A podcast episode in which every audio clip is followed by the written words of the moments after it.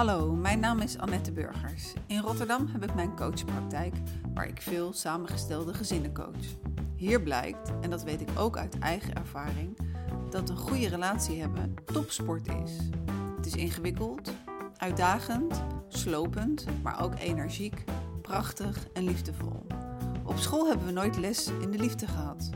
We leren het gewoon weg door te doen, te vallen en weer op te staan.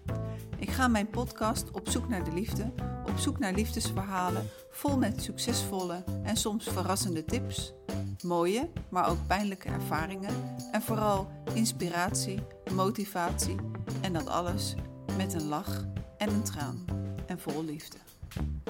Dit is serie 2, aflevering 3. Hoe verwerk je een scheiding als je eigenlijk niet wilt scheiden en nog van je partner houdt? Na een relatie van 30 jaar groeiden Monique en haar maatje uit elkaar. Een scheiding, verdriet, boosheid en dankbaarheid volgden om uiteindelijk zelf haar vleugels uit te slaan en in haar krachtigste kracht te komen. Vandaag is mijn gasten Monique Peperkamp, 57 jaar. Monique heeft een uh, trainings, coaching en adviesbureau en dat heet Dolphin Flow. Monique, welkom. Ja, dank je. Dolphin Flow, waar komt die naam vandaan? Oh, dat is een hele goede vraag. Waar komt die naam vandaan? Um, dolfijnen boeien ons ook, maar het is ook vooral de flow. En als ik naar een dolfijn kijk, dan de manier waarop ze zwemmen en bewegen, dan gaat dat ook allemaal heel vloeiend en heel stroom, gestroomlijnd. Dus dat vind ik mooi en het is heel fris. Oké, okay, ik denk dat we er zo nog wel uh, verder op terugkomen. Uh, Monique, mijn eerste vraag is eigenlijk altijd aan iedereen: wat is je relatiesituatie? Wat is die van jou? Ik ben alleenstaand, gescheiden, een paar jaar geleden. En uh, wat, wat kan je vertellen over, die, over de scheiding? ten eerste, hoeveel jaar ben je samen geweest met, met je ex? we zijn bijna 30 jaar samen geweest. Wauw, dat is wel uh, een uh, ongelofelijke tijd. 30 jaar samen geweest. Uh, waar hebben jullie elkaar ooit ontmoet? We hebben elkaar leren kennen op een haven in Wassenaar. Daar hadden zijn ouders en mijn ouders allebei een boot. Hij ging nooit, bijna nooit mee. Ik ging bijna nooit mee. En toevallig hadden we die avond allebei niks anders. Dus... En jullie gingen mee. En toen? Um, was eerst oogcontact. En op een gegeven moment kwam die naar me toe. En toen hebben we een gesprek gehad. En toen kreeg ik zijn telefoonnummer. En die heb ik meegenomen naar de boot. Dus toen we naar huis gingen. Althans, ik ging naar mijn boot terug van mijn ouders en hij naar zijn eigen auto. En ik wilde het briefje niet op tafel leggen, omdat mijn moeder heel opruimerig was. Dus, en denk van dadelijk gooit ze het weg. En toen had ik hem in mijn hand gehouden toen ik ging slapen. En s ochtends zat hij natuurlijk niet meer in mijn hand. Dus als ik um, zat hij ergens onder in de slaapzak. Ja, en dat was natuurlijk nog niet de tijd van de mobieltjes. Nee, nee. Dus hoeveel tijd is er overheen gegaan voordat je dan uiteindelijk gebeld hebt? Um, twee weken.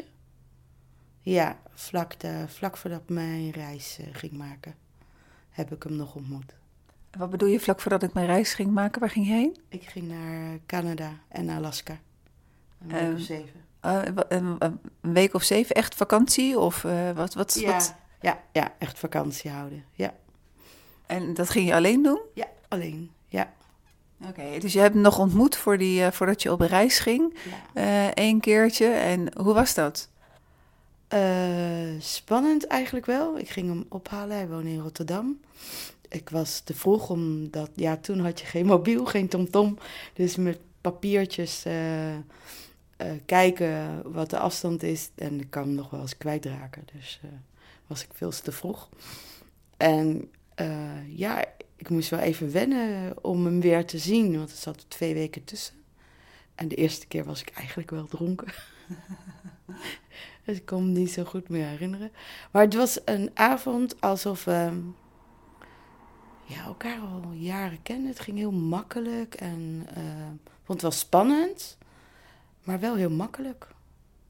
Ja, praten ging heel makkelijk en eigenlijk hebben we dat in onze relatie altijd heel goed gekund. Oké, maar je zei al van nou, na twee weken was het wel even wennen. Maar toen ging je zeven weken weg, want je ging zeven weken op vakantie. Hebben jullie toen wel contact gehouden? Ja, ja, hij heeft brieven geschreven. ja, dus en die kreeg ik ook op de adressen waar ik was in, eh, in Canada. Dus dat vond ik wel heel leuk. Ja, Oké, ja, dat is zo, nou, wonderbaarlijk dat het dan nog op goed terecht kwam binnen de tijd, binnen die zeven weken. En toen zag je elkaar weer na die zeven weken na, naar Canada. Hoe was dat? ja he- heel fijn. Ja, echt wel een verlangen. Ik was ook echt wel verliefd. Ja. Ja, En hoe oud was je toen? 24. 24. En ehm, nou ja, het klinkt als eh, jullie zagen elkaar en, en, en het was zo vertrouwd. Je bent gelijk samen verder gegaan. Hoe lang duurde het nog voordat je samen woonde? Eh, even denken hoor. Ik denk twee jaar. Hij studeerde nog. Eh, we zijn, ja, 86 hebben elkaar leren kennen. 88 zijn we gaan samenwonen. In 92 zijn we getrouwd. Oké, en wanneer zijn de kinderen gekomen? Mm, in 94 en in 2000. En als je je relatie van 30 jaar eh, met je ex zou moeten beschrijven, eh, ja, welke woorden zou je er dan aan geven? Of welke metafoor? Ja, hij was echt mijn maatje. Mijn beste vriend. Een hele lange tijd. Ja, ja, we hebben het heel goed samen gehad. Ik kijk wel terug aan een goede relatie. Ja, zeker weten.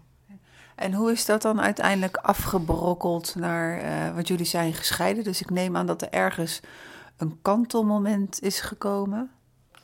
Ja, dat kantelmoment is zo'n beetje gekomen rond 2009. En daarna voortgezet. En dat was na het overlijden van zijn moeder.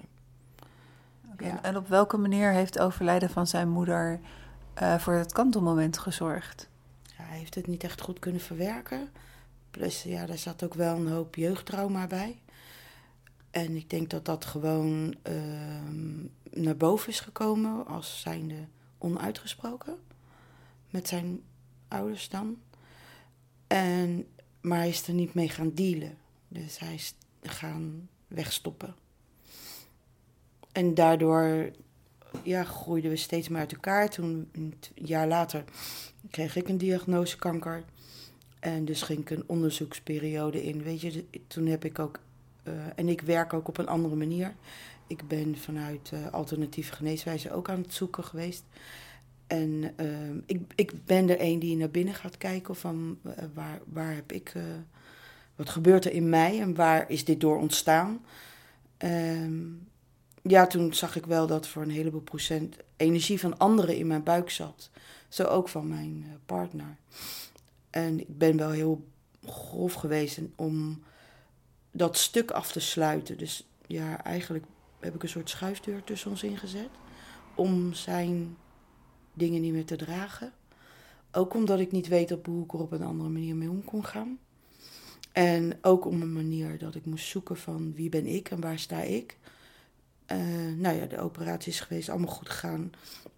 Uiteindelijk bleek het gewoon alleen maar een vleesboom te zijn. Maar ja, dit was al drie maanden later eh, dan dat ik de eerste diagnose had gehad. Ehm, ja, daar, daar, ik, ik miste zijn steun daarin. Eh, echt zijn. Hij heeft me verzorgd, echt fantastisch. Ontbrak me nergens aan. Behalve zijn. En dat kon ook niet, want dat is dat jaar daarvoor natuurlijk ook al ontstaan dat hij er niet was. eh, Door de pijn die hij in zichzelf had. En ook wel door de pijn die ik heb gezegd, doordat het ook wel tegen hem gezegd heb dat 80% van zijn energie in mijn buik zat. Dus dat heeft hem heel erg geraakt. Dus en het jaar daarna overleed zijn vader, dus dat was er weer dubbel op. Ja, uiteindelijk werd er steeds minder gecommuniceerd en leefde hij beneden en ik boven. En eh, ja, in 2013 dacht ik al van, hmm, weet je, ik ben niet echt gelukkig meer. En ik denk dat hij dat ook had. Ja, in 2014 vond hij een ander. Dus eh, ja, dat was eigenlijk wel voor mij de definitieve doorslag om te zeggen, ik stop ermee. Ehm, maar het had niet gehoeven als er een ander niet was geweest. Maar ja, nu, een paar jaar verder, had ik het wel nodig. Dat we uit elkaar waren gegaan. En in welke zin had je dat nodig? Omdat ik merkte dat ik mezelf helemaal kwijt was. En dat ik op tenen liep de laatste jaren. En zeker toen eenmaal die ander erbij was. Weet je, ga je gewoon zo je best doen. Wat nergens voor nodig is. Want het is ja, een oneerlijke concurrentie. Met die anderen is alles nieuw en fris en leuk en eh, top. En met mij is alles ja, in een sleur en saai en in, in onmin. Dus eh, ja, toen ik op een gegeven moment zelfs hartkloppingen had, toen heb ik gezegd van nou, nou moet ik echt voor mezelf kiezen. En toen ben ik weggegaan. Kan je dat moment nog herinneren? Dat je dat uitsprak naar hem? Ja, ja, ja. Ja, 2 januari 2015 heb ik uitgesproken dat ik wegging. En uh, waar was je op dat moment? Waar waren jullie? Uh, thuis.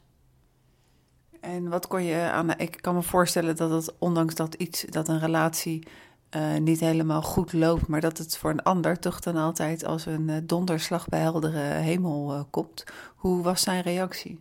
Ja, het deed hem eigenlijk niet zoveel op dat moment. Misschien wel, wat, waar ik niet meer bij was. Maar ja, weet je, hij was hotel de boter verliefd. Dus uh, dat was allemaal veel belangrijker.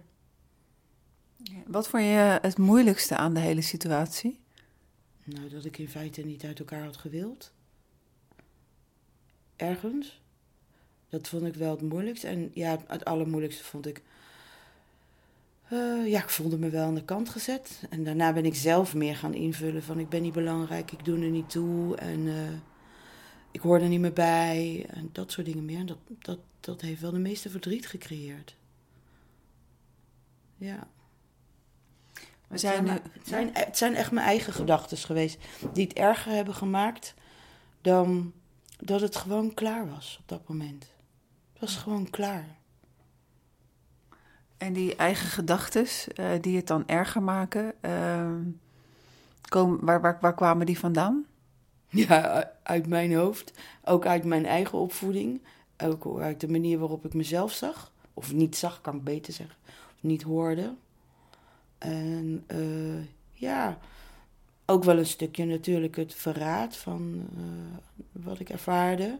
Doordat hij naar een ander is gegaan en daar uh, ja, eigenlijk natuurlijk stiekem eerst deed. Maar ik ben er vrij snel achter gekomen.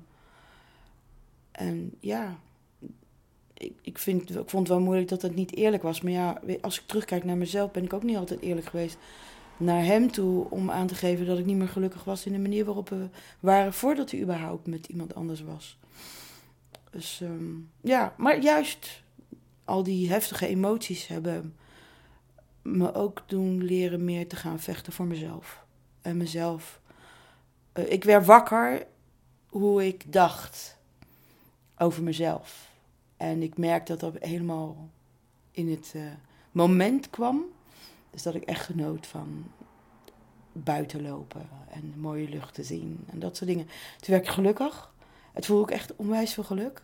En op het moment dat mijn hoofd weer ging werken, dus uh, ik ben mijn relatie kwijt, gezin is uit elkaar, uh, ik hoorde er niet meer bij, weet je, een nieuwe plek creëren voor jezelf. Ja, dan was ik weer down en depri en, en, en verdrietig en boos alles door elkaar. En uh, je gaf ook aan van, nou die gedachten hebben ook wat te maken met uh, mijn opvoeding.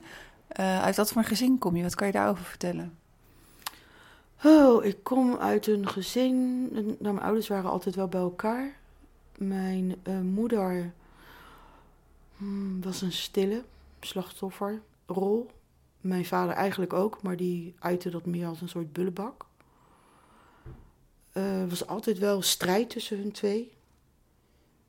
Uh, ja, als klein meisje, nou ja, laat ik eerder zeggen, als puber voelde ik me gewoon heel anders in het gezin. Ik ben ook gaan zoeken of ik wel niet geadopteerd was, ja of nee. Dan klopt het wel dat ik in dit gezin thuis hoor, maar ja, ik lijk te veel op mijn moeder qua uiterlijk, dus uh, daar kan ik niet omheen.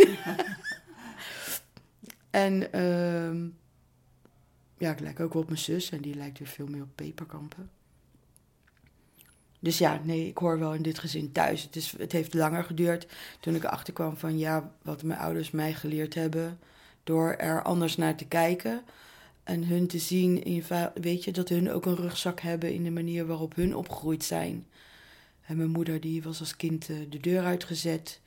En mijn vader was een, uit een, de oudste van een groot gezin. Ze hebben eigenlijk allemaal, allebei nooit geleerd zichzelf te zijn of zichzelf neer te zetten. Leefde heel erg in angst. En dat heb ik wel ge overgenomen, gekopieerd, zeg maar. Welke angst dan? Oh, angst niet goed genoeg te zijn. Mijn vader die zag zijn kwaliteit en talenten niet. En mijn moeder ook niet. Nee, en, en ze zagen het. Ja, ze voeden het ook niet in elkaar, laat ik het zo zeggen. En dat, dat had ik met mijn partner, toen we nog getrouwd waren, heel lang wel. De manier waarop we ontmoeten was wel dat hij mijn kwaliteiten zag en ik de zijne. En we hebben elkaar echt de ruimte gegeven om uh, te groeien en elkaar ook daarin gestimuleerd. Dat was wel heel mooi. Op een gegeven moment, ja, denk ik dat de groei uit elkaar ging. Ja. Um, we zijn nu vier jaar verder. Mm -hmm. hoe, hoe voel je je nu met betrekking tot, uh, tot, tot de scheiding? Dankbaar. In welke zin dankbaar? Ik had het echt nodig. Ja, ik, um, ik denk dat als we niet gescheiden waren, ik me nog steeds verstopt had, veilig onder zijn vleugels. En eh, ik had voor hem wel de basis gezorgd die hij nodig had om te bloeien. Dus we vulden elkaar wat dat betreft heel fijn aan. Alleen ik had op een gegeven moment de behoefte om mijn eigen vleugels uit te slaan. Mijn basis had ik wel. En die heb ik eigenlijk nooit kwijtgeraakt. Ook al uh, ben ik echt wel een heel eind geweest en heb dankzij vriendinnen en de Awareness Understanding Meditation in Breda, daar ben ik regelmatig heen geweest, heb ik wel de kracht in mezelf uh, gevonden. En weet ik nu wel op eigen kracht verder te gaan. Dus ik, daar ben ik wel dankbaar voor. Dat hij. Ik had het lef niet om te zeggen van ik ga weg of ik kap ermee. En doordat hij de stap heeft durven te zetten naar een ander te gaan, of met een ander uh, te starten, uh, kon ik zeggen: nu is het klaar. Ja, ik, ik ben zijn stap wel dankbaar. Zou ik lef hebben? Ja, absoluut. Hoe is jullie relatie nu?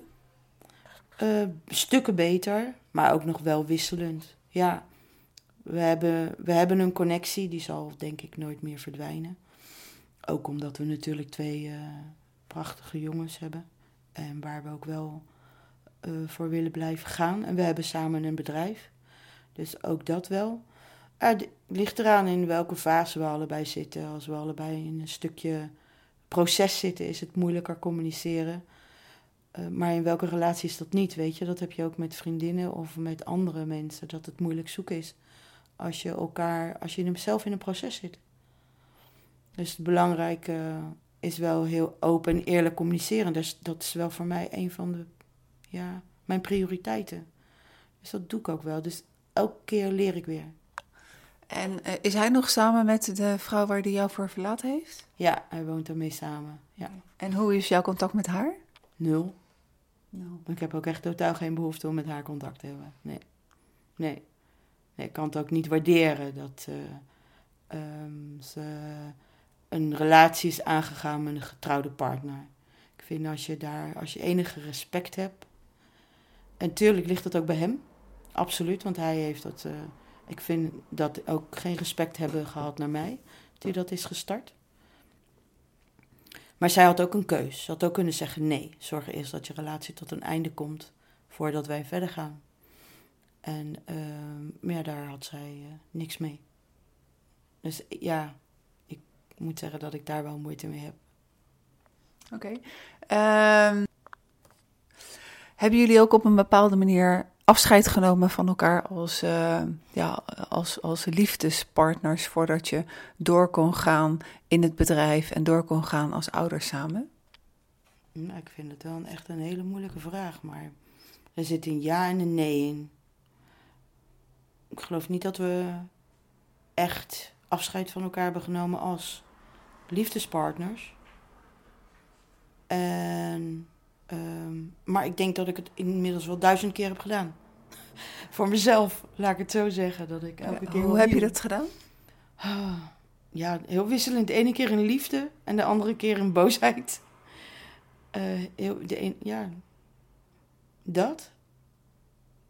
Nee, niet, niet echt specifiek.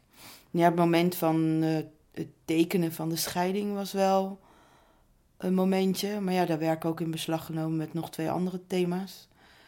Dus um, was een beetje veel. Tegelijkertijd was mijn moeder net overleden en moest ik het huis uit. Um, dus er was een beetje veel op mijn bord op dat moment.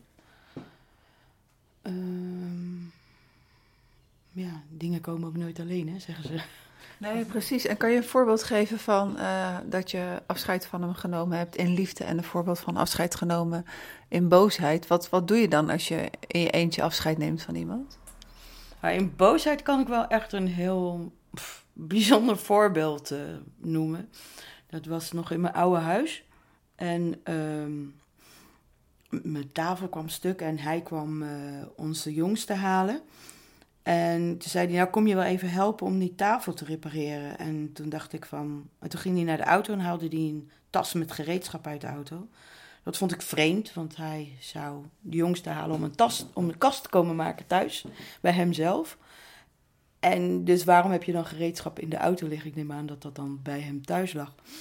En toen ging bij mij in mijn hoofd van alles ratelen. En hij komt van haar vandaan en bla bla bla. En toen uh, deed hij die tas ook open. En toen kwam er echt een piepklein stukje Lego. Zo'n één puntje blokje Lego. En ik werd zo boos. Ik was zo boos. Ik was zo boos. Want ik voelde dat hij gewoon niet eerlijk was. Want hij zei dat hij van zijn huis afkwam. Maar dat kwam hij dus niet. En ik kan daar niet tegen. Ik, wil, ik voel in mijn lijf, echt, die gaat aan alle kanten protesteren als iemand gewoon niet eerlijk tegen me is. En uh, dus ik heb uh, alles en iedereen heel snel huis uitgewerkt. En die tafel werd niks meer aan gedaan. En omdat ik de AUM doe, de Awareness Understanding Meditation, heb ik keihard muziek opgezet. En ben ik uh, voor de spiegel staan schreeuwen van lul en oh, ik je. uit weet je, dat soort dingen. En toen, uh, en echt keihard, tot zelfs de buurvrouw nog eens gaan kijken van wat gebeurt daar. en uh, hoe heet het? Maar voor mij dat helpt zo om al die woede eruit te kunnen gooien en eh, eruit te schrijven. Ik ben helemaal klaar met je en rot op. En um, hoe heet dat? En toen keek ik in die spiegel. Ik zag echt een knalrood gezicht van mezelf. Van, van de woede en van de inspanning. En toen leek het net of dat ik twee van die horentjes zo had. zag ik mezelf als duivel. En toen begon ik zo hard te lachen. Om mezelf, op de manier waarop ik daar stond. Dus toen kreeg ik de lachfase. Was ook wel gelijk heel fijn. En daarna kan ik dan gewoon zeggen van oké, nu is het klaar. Dat is klaar. En mocht het nou, en dan kan ik ook op een gewone manier communiceren en ook vertellen van wat me geraakt heeft. En ja, wat me geraakt had, was dus het feit dat hij niet eerlijk was. En ja, dat, dat hij via haar, zeg maar, uh, naar mij toe kwam. En ja, ik voelde me dan tot zo'n tweedehands burger of ergens ver weg weggestopt. En dat, ja, ik wil gewoon niet meer weggestopt worden. Door niemand. Nee. En ik neem aan dat dat stukje Lego ook betekende dat, dat zij een kind, kinderen heeft? Ja, ze heeft één kind. Ja, okay. uh, uh, afscheid nemen vanuit liefde, zei je, dat heb je ook gedaan. Kan je daar ook een voorbeeld van geven? Ja, ja dat heb ik ook wel. Uh, was echt niet, vrij snel dan dat we uit elkaar waren. Toen ehm, op op Valentijnsdag in 2015, ik weet het nog heel goed. Ik hoorde uh, dat hij. Ik, toen woonde ik even een tijdje in Den Haag, niet in het ouderlijk huis. En um, hij had gevraagd of ik op wilde passen die dag. Om, uh, op de jongens, want hij zou met haar, en toen waren we officieel nog getrouwd, een dag naar Frankrijk gaan. Om daar Valentijn te vieren. Dus voor, ik heb gezegd dat ik thuis zou zijn voor de jongens. Maar in mij uh, had ik wel heel veel boosheid en, en verdriet en, en, en pijn dat hij bij haar ging vieren en dat ik op Valentijn niks hoorde. Dus ik had mezelf al volledig geïnstalleerd op de bank als slachtoffer van ik ben zielig. Ik had chips gekocht, ik had wijn gekocht, ik had chocola gekocht. Ik had een dekentje en een kussentje. De jongens zelf waren allebei niet thuis. Ik had op uh, Netflix een uh, film uh, opgezet, LOL. En uh, ja, en die film begint ook over het verhaal van dat een jongen vreemd gaat. De, kan je het inkoppen. Maar fijn, op een gegeven moment werd ik helemaal meegenomen door de film. Het was gewoon wel een ontspannen film naar te kijken. Alhoewel het thema natuurlijk wel enigszins gelijk liep. En zij zei op het, bijna op het einde van de film van... Uh, je kan je hele leven lang met een masker voorlopen. Maar als het om echte liefde aankomt, kan je alleen maar jezelf zijn. En op dat moment voelde ik me zo relaxed en helemaal mezelf. En dat zei ik ook tegen mezelf van, ah, ik voel me nu helemaal mezelf. Niet meer op mijn lopen. Gewoon, ik mag helemaal zijn wie ik ben. Ja, en toen ervaarde ik zo'n lief, golf van liefde over me heen komen. Zo mooi, zo ruim, zo helder, zo sereen, prachtig. En ik kon ook ineens heel veel liefde voelen voor hem. En ik kreeg een beeld dat het helemaal klopte. Wat er nu gebeurd was, dat ik op mezelf was, dat hij met haar was. En dat het helemaal de bedoeling was. En ik voelde er ook liefde voor. Ik heb ze ook een app gestuurd. Ik wens je nu een prachtige weekend. Heel veel plezier. En ik heb geen chips, geen wijn en geen chocola aangeraakt. echt, echt een hele bijzondere avond is dat uiteindelijk geworden. En uh, ja, met dat gevoel ben ik ook wel naar bed gegaan. Dus dat, dat was er één. En in een, een, paar maanden later, in april, was er nog één. Toen had, uh, ja, maakt niet uit of hij wat doet of ik wat doe, maar er gebeurde in ieder geval iets tussen ons waar ik heel erg boos om was. En ik, uh, ik ben nooit een type die lang boos kan zijn, heb ik in het verleden nooit gehad. En, dat heb ik in mijn scheiding ook gemerkt, dat dat uh, gauw elke keer weer verdween die boosheid. En dat wil niet zeggen dat ik dan niet meer uh, dingen ervaarde of voelde. Maar ik kon anders kijken elke keer. Nou, in dit geval was ook zo'n situatie. Ik heb het deze keer een week volgehouden. Dat is voor mij echt uniek. en toen zag ik hem op een, uh, op een verjaardag. En toen heb ik mijn best gedaan om hem zoveel mogelijk te negeren. Echt. En um, gewoon geen woord tegen zeggen. Niet gedag zeggen. Gewoon echt wegkijken. En dat heeft me zoveel energie gekost dat ik toen ik op weg naar huis reed helemaal stijf vond van de spanning. Ik had hoofdpijn, pijn in mijn nek. Ik had, ik had vuisten in mijn handen. En ik, ik, ik zat ook echt helemaal met strakke spieren achter het stuur. En toen dacht ik van, zo ben ik niet en zo wil ik ook niet leven. Zo wil ik niet door het leven gaan, want het doet zeer in mijn lijf. Ik heb er last van, van die boosheid. Ik, ik, ik zend allemaal negatieve energie door mijn lichaam, negatieve hormonen. Ik sta volledig onder de cortisol. Ja, weet je, dit, dit, is niet, dit wil ik niet. Nou, dus ik heb echt heel duidelijk de keuze gemaakt van oké, hier stop ik mee. Hier stop ik mee. En uh, met dat gevoel ging ik slapen. En toen werd ik de volgende ochtend wakker met een woord op mijn netvlies: vergeving. Wow, dacht ik, dat is wel een hele grote stap van boosheid naar vergeving. En um, ja, toen vroeg ik aan mezelf: kan ik dat? En toen dacht ik: ja, dat kan ik. Dus nou, toen heb ik hem geappt en toen heb ik gezegd: kunnen we een afspraak maken? Ik wil met je praten. Maar ja, hij weet niet anders. Die boze Monique natuurlijk nog. En dus de afspraak was van 1 uur naar 3 uur, naar 5 uur, naar 6 uur verzet. Uiteindelijk om 6 uur kwam we oppikken en toen gingen we naar Scheveningen.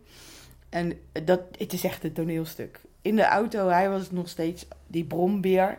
En ik had dat, dat, dat, die hele mooie energie inmiddels bij me gekregen.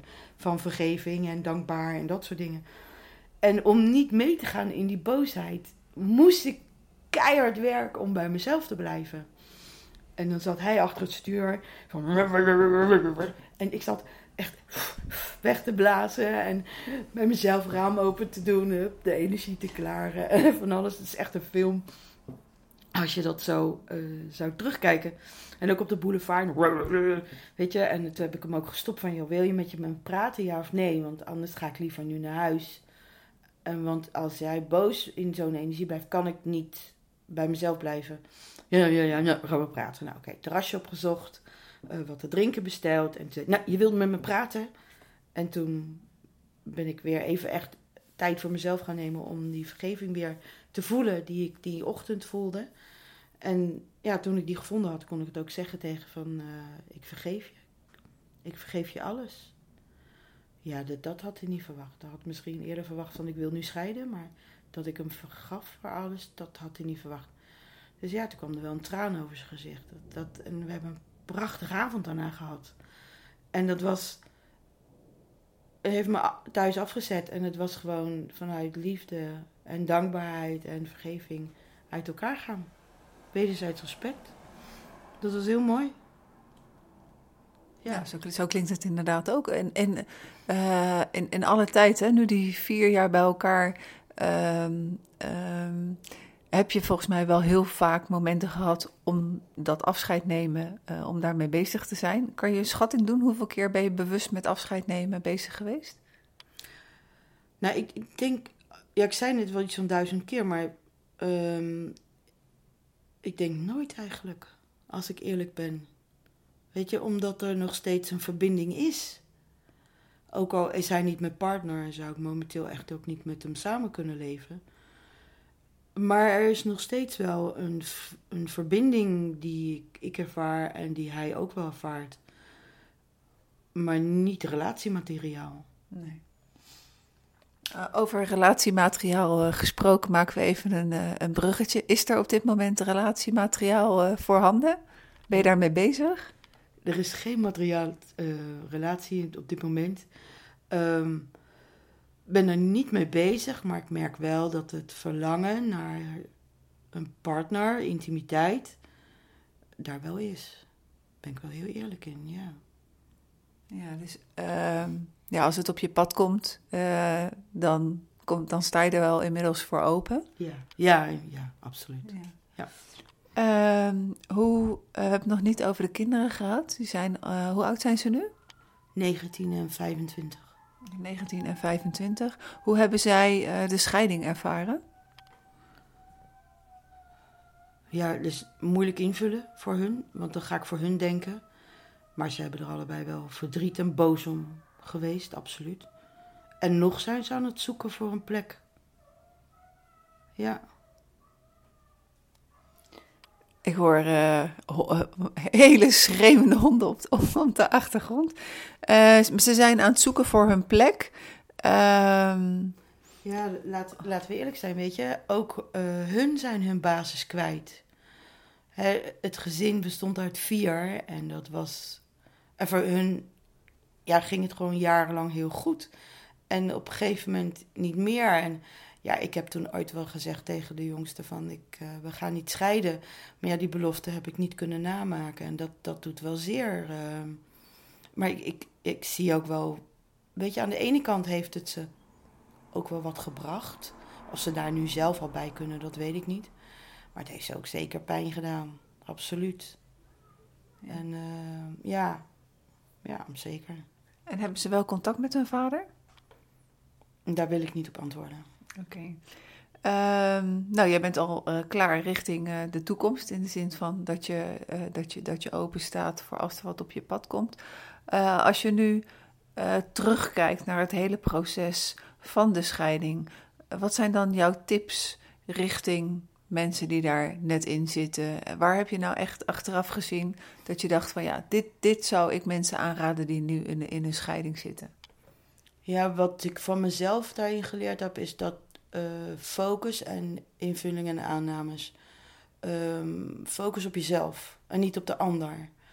En wij zijn allemaal heel goed in, als iemand A zegt, om zelf B in te vullen en C en D en tot en met Z. Uh, waardoor er een eigen waarheid ontstaat in je eigen systeem.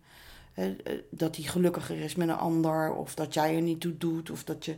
Ehm, al dat, alles wat je invult en aannames maakt, dat creëert zoveel ellende bij jezelf. Blijf bij jezelf. Dat is de belangrijkste tip die ik mensen kan geven. Hou adem. Kijk naar, gebruik al je zintuigen om in het moment te blijven. Want op het moment dat je je focus gaat leggen van hij doet dit, hij doet dat, of zij doet dit, of zij doet dat, of zij doet zo. Weet je, dan ga je zo van jezelf af en het creëert alleen maar heel veel negatieve emoties. Ben je boos? Gooi het eruit. Maar kwets daar jezelf en de ander niet bij. Gooi het eruit. Zorg dat uit je systeem Zodat je weer met elkaar kan communiceren op een normaal niveau. Zodat je kan zeggen tegen de ander van... Dit heeft me pijn gedaan. Dit doet het met mij. In plaats van jij doet dit en jij doet dat en jij doet zus en jij doet zo. Want dan ga je langs elkaar heen communiceren. Op het moment dat je bij jezelf blijft en uit die invulling en aannames, want die zijn echt het meest funest um, dan heb je de kans dat je gewoon op een vriendelijke manier, vriendelijke manier uit elkaar kan gaan. Maar je blijft ook in kracht van jezelf. Een ander kan jou gewoon niet kapot maken. Behalve als jij dat zelf doet. En dat doe je door je eigen manier van denken. Door jezelf naar beneden te halen. Door jezelf niet belangrijk te vinden. En ieder mens is belangrijk. Ieder mens. Niemand ondergedaan. En we zijn allemaal gelijk. En oké, mensen doen elkaar pijn. Maar achteraf, en zeker als je anders kan kijken, van, ik ga ervan uit dat mensen elkaar niet bewust pijn doen. Ze hebben niet de intentie een ander te kwetsen. Maar ze zoeken ook hun geluk in zichzelf, met zichzelf of voor zichzelf. En dat ze daardoor jou kunnen kwetsen, ja, dat kan. Ik ben, ik ben me ervan bewust dat mijn, mijn ex mij niet heeft willen kwetsen. Maar hij vond ook het geluk niet meer in de relatie, dus hij zocht verder. En ja, dat ik daardoor me gekwetst voelde, dat is mijn verdere invulling geweest. Ik heb tegen mezelf gezegd, ik zet mezelf in de kliko. En ik gooi me maar bij het grofvel, want ik ben niks meer waard. Ben ik geweest, heeft hij het niet gezegd. En ik ben dat wel gaan geloven, die waarheid. Dat werd mijn waarheid. Dus toen ik daarachter kwam dat ik mezelf gewoon helemaal naar beneden aan het halen was, toen ben ik dat gaan ombuigen door tegen mezelf te zeggen: Je bent wel waard. En gewoon maar adem te halen. Alleen maar ademhalen. Heel bewust. En langzaam uh, worden die invullingen en aannames niks anders dan het gekwetste ego. Mijn ego was gekwetst. En die nam het van me over. Nou, die heb ik een stoel gegeven. Ga maar lekker zitten. En oké, als je gekwetst bent, blaad maar, maar ik bepaal. Ik neem de beslissingen en ik bepaal waar ik heen ga en welke richting. En ik heb gekozen om te leven vanuit liefde voor mij en de wereld om me heen. Ik kan er helemaal niks meer aan toevoegen. Alleen maar, ik ben er gewoon stil van. Het is een heel mooi einde van, uh, van een mooi gesprek. Monique, dank je wel dat je ervaring wilde delen. En heel veel geluk in de toekomst. Dankjewel. Dankjewel. Voor volgende week, uh, nee, voor over twee weken is er uh, weer een op zoek naar de liefde. En ik zou zeggen, luister dan weer. Dankjewel voor het luisteren. Dag.